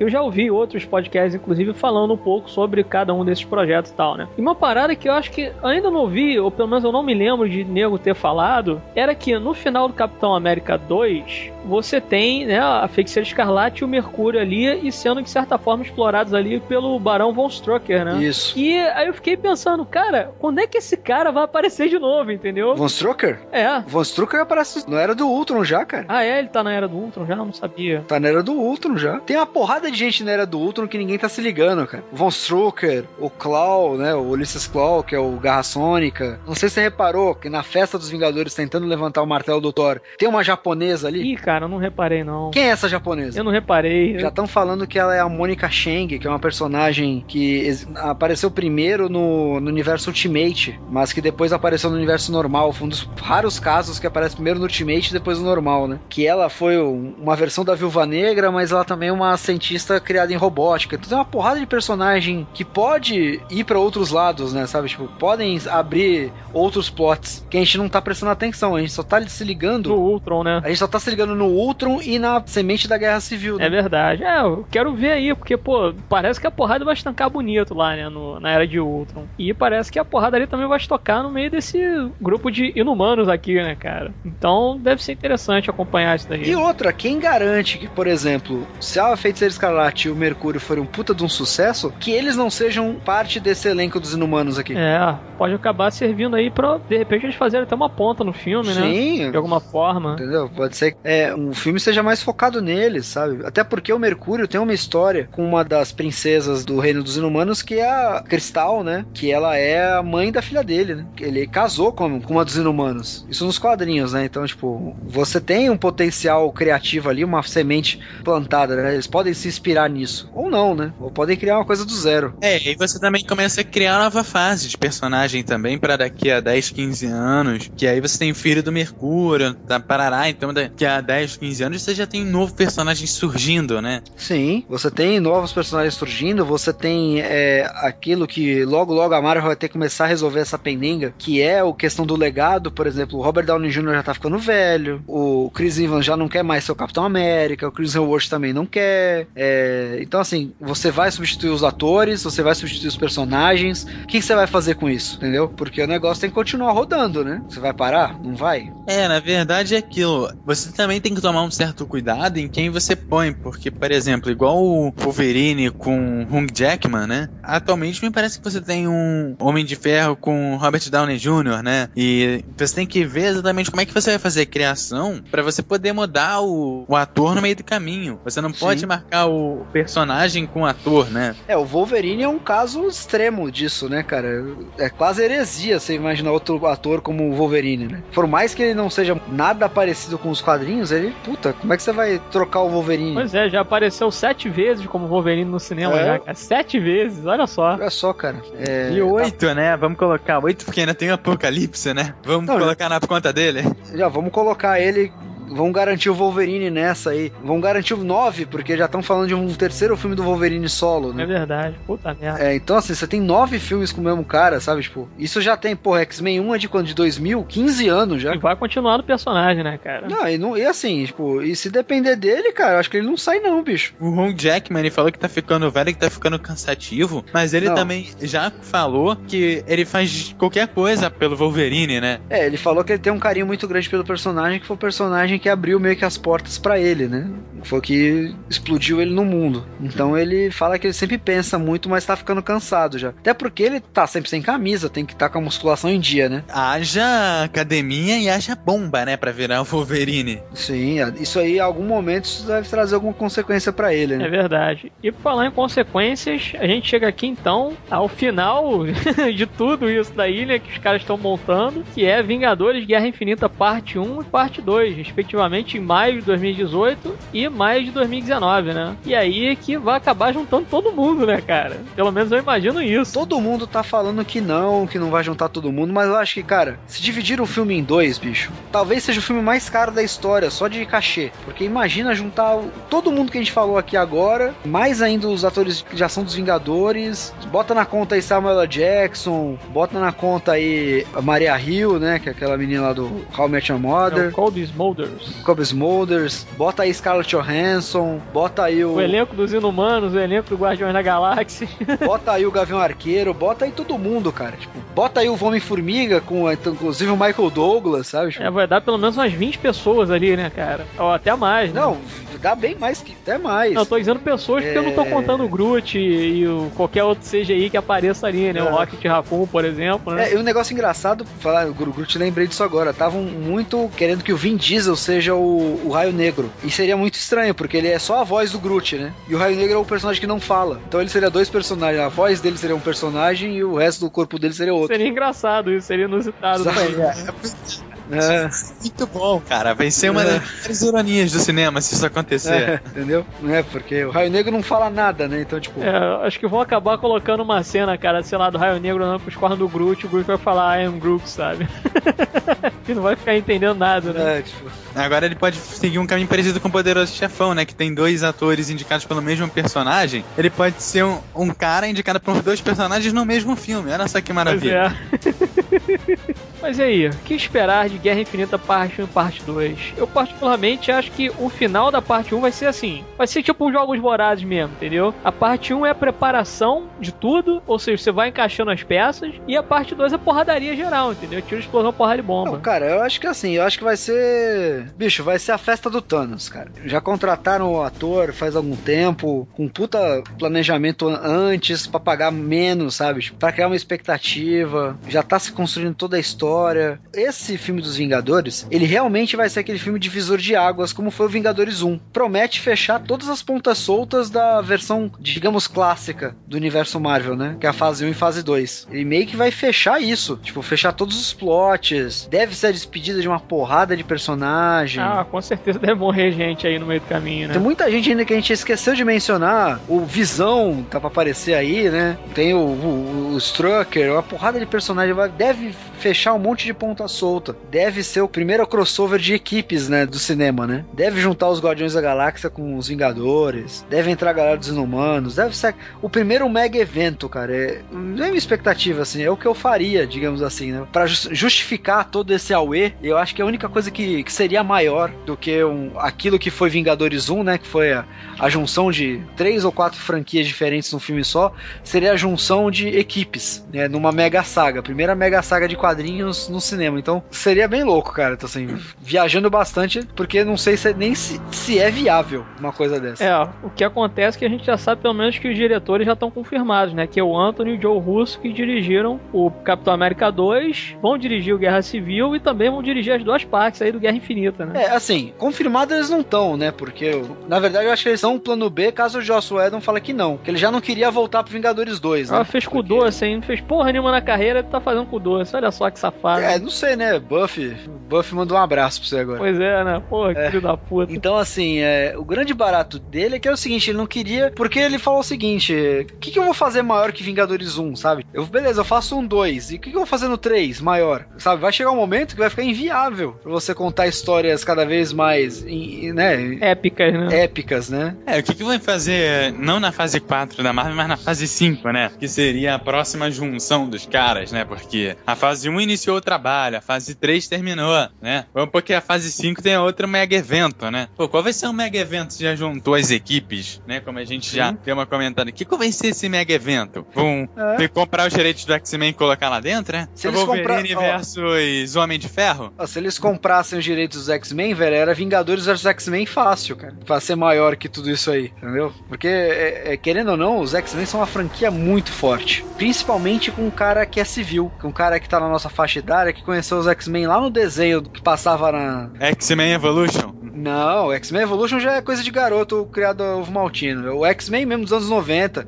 Ah, Que passava sim, na é. Com TV aquela Colosso, foda, porra. que passava, é, que passava na TV Colosso. Aliás, antes de passar esse desenho, ninguém chamava X-Men de X-Men, era X-Men, né? É verdade. Virou X-Men por causa desse desenho. Então, tipo, putz, eu acho que só isso seria tão épico quanto, sabe? Mas assim, é, com certeza é o show do Thanos. Então, assim, é onde você vai ver o Thanos ser desenvolvido, onde ele vai ser um dos personagens principais, onde ele vai ser o vilão principal, onde ele vai ser o, o astro do show. Então, Com certeza. e o Thanos, nos quadrinhos, ele, toda vez que ele aparece, é sinônimo de Mega Saga. Então, eu acho que é um. Trazendo isso pro cinema é uma consequência. Vai ser a maior história da Marvel contada até então. E assim, é, é o que mais me dá medo, porque a probabilidade da merda já sabe, né? É, Aumenta. quanto maior A altura, é, maior a queda. altura, maior a queda. E vamos ver, cara, assim, até agora. Agora, é. A Marvel não acho- falhou, mas em algum momento ela vai falhar. Tomara que não seja aí. Eu, eu gosto de ver a parada pegar fogo, né? Mas tudo bem, né? Tomara que ela fale no Homem-Formiga, né? Por exemplo.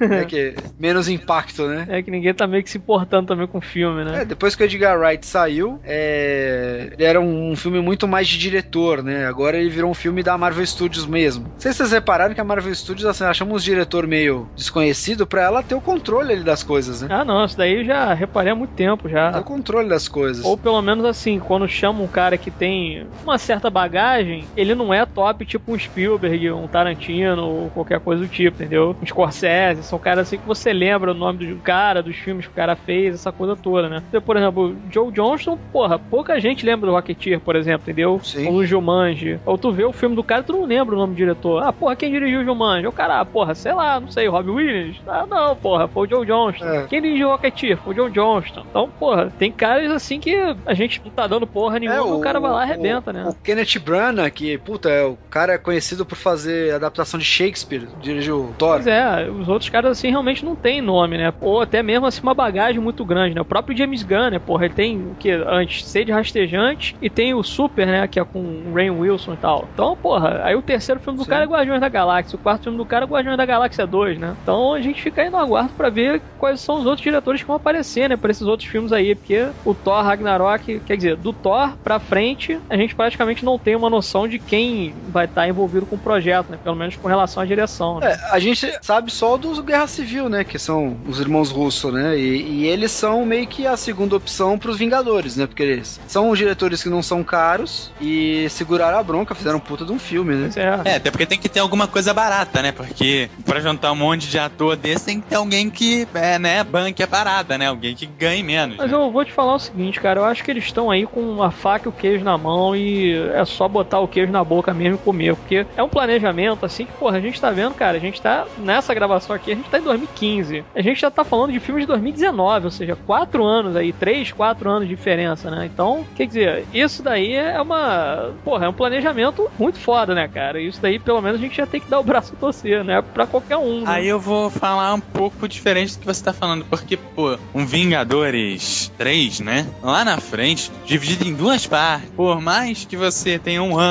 para editar, fazer CGI e tal da segunda parte, né? Até juntar ator, fechar elenco, não sei o que, começar a gravar, preparar pelo menos a primeira parte, você põe aí que são três anos, cara. Estamos a quatro. Ou seja, os caras têm um ano para organizar tudo e começar a fazer, sabe? Tá, tudo bem, é planejamento, o cara tá divulgando a data hoje, deve estar tá pensando nisso aí há pelo menos um ano e tal, mas venhamos e convenhamos. Também também em cima da hora pro filme, né? Assim, mas levando em consideração que os filmes da Marvel, eles não têm muita necessidade dramática, né? Então não deve ter muita refilmagem. É mais aventuresco mesmo, sabe? Tipo... É, o próprio Vingadores 2, eles estavam justamente nessa ideia de só fazer pelo menos mais uma ou duas semanas de filmagem, assim, comecinho de janeiro, mais ou menos, e depois finalizar de vez, né? Porque o bruto do filme já foi filmado. Não, o bruto do filme já tá pronto, assim. Eles estão refilmando porque eles estão incluindo muita coisa e a gente tá nessa expectativa aí de pode ser que pinte Homem-Aranha. Você já pensou, cara, que o, o, Vingadores 2 começa com um trailer de Star Wars Episódio 7 e pode terminar com uma cena extra de um moleque sendo picado por uma aranha radioativa?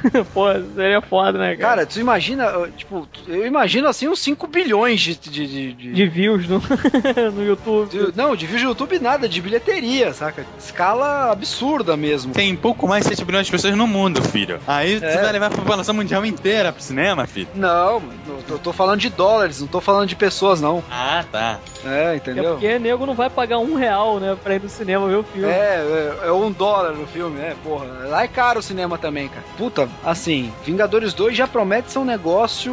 Não, mas tá aqui, aqui, o negócio tá mal, né? Porque o Brasil tá rendendo menos, né? É. O dólar era 1,50 um ano atrás, tá 2,50 hoje, né? É, agradeço ao governo por isso, né? A galera tá arrecadando menos lá fora, por conta Vota, da gente. Vota na dona Dilma, tome. Isso aí, se fode aí agora, né? Se fode aí. Não elege o garotinho, deixa ele solto aí, velho. Pra virar vice-presidente do Banco do Brasil. É, cheio de processo nas costas de corrupção, não sei o é... que, de estelionato. É, tome. Deixa solta essas porra mesmo. É. é. isso aí, cara. Quer dizer, isso é, isso é Brasil, né? É verdade. Então, Vingadores e os demais filmes aí vão arrecadar menos no Brasil por causa da Dilma, verdade é. Vai nada. Sabe quem vai faturar isso aí alto? Pirataria. Ah, sem dúvida. O pessoal não vai deixar de ver o filme, só vai deixar de ir no cinema. Não, então, mas aí o filme acaba arrecadando menos por causa disso, né? Não, Sim. arrecada menos lá fora, porque o valor aqui no Brasil tá bem parecido com o ano passado. Eu tô falando da arrecadação da bilheteria mundial. A nossa aqui tá bem parecido. Por mais que o cinema aqui seja caro. É verdade que realmente tô cagando pra quanto que o filme vai arrecadar, né? Eu quero saber da qualidade do filme.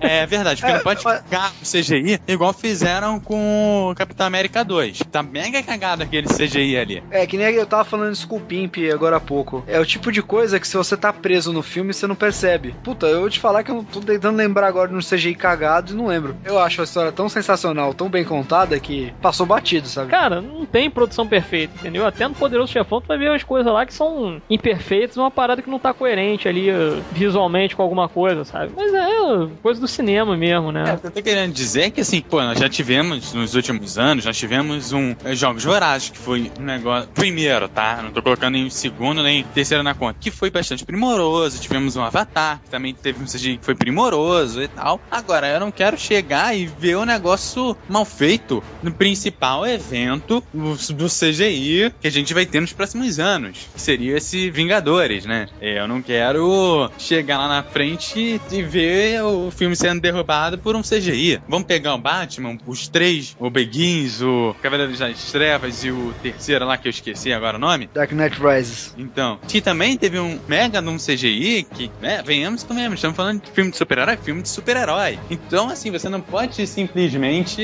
matar a parada no principal evento. E tivemos o Batman, que foi um mega evento né? Pra galera que curte, né? Tivemos o primeiro Vingadores. O primeiro Vingadores que não teve um CGI tão forte quanto Batman, mas foi que é um mega evento. Eu espero porra, que ele tenha porra. um CGI bem parecido com A Batman. gente viu mesmo o filme, não? Porque Vingadores é 90% CGI, cara. É uma invasão alienígena, cara. Não, sim, o que eu tô querendo dizer é o seguinte: é, em qualidade de CGI, entendeu? Não é. Não, mesmo, É. mesmo assim. É, o Batman, você tem sempre aquela saída do malandrão, né? Que é botar tudo de noite e você não precisa mostrar o detalhe muito das coisas, né? Você usar as sombras, né? Como parte do cenário. O Vingadores não, cara. Foi uma invasão, tipo, meio-dia. Dia. De dia, É. sabe? Tipo, E aquilo dali Então é tudo não feito tem- em estúdio, né, cara? Tu vê assim que a É. única coisa ali que é realmente construída é justamente aquela parte onde todo mundo se junta, que é como se fosse uma ponte, né? E o resto Sim. ali em volta, a É. cidade é tudo CGI, pô. E com relação, assim, à qualidade de CGI, eu não vejo problema nisso, porque acontece o seguinte, a Marvel, ela hoje não tá sozinha, ela tá junto com a Disney. Então, grana pra botar em projeto, pra injetar no projeto, eles têm aí de montão, cara. Então, dificilmente eu acho que vai ter um CGI meio merda aí, principalmente num evento Não. tão grande quanto esse, vai. cara. E quanto a Ah, isso, tô- é, na verdade, assim, eu só tô colocando pra fora um medo que eu tenho. Eu não tô falando, ah, vai ser ruim. Mas assim, é o medo que eu tenho de, É pô. medo ou fobia isso? Parece mais uma fobia do que um medo.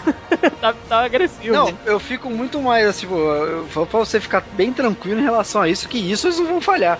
Pode ser que seja uma história merda, um roteiro como o Homem de Ferro 3, que seja um roteiro fraco, que seja só o espetáculo pelo espetáculo e não um- uma Seja história um legal. estilo tipo Velozes e Furiosos, né? Que é o espetáculo, É. espetáculo, do espetáculo. Entendeu? Tipo, que seja só um negócio superlativo e que não tenha conteúdo. E isso é muito provável. Agora que eles vão falhar no efeito especial, bicho, isso aí pode ficar tranquilo que isso eles não vão falhar. É verdade. Até porque somos todos inumanos, né, cara, nessa hora.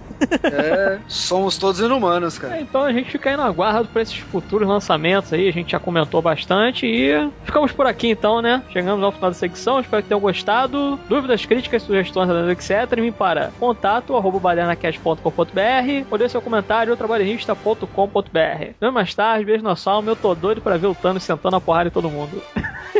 Pô, pior que eu também, cara.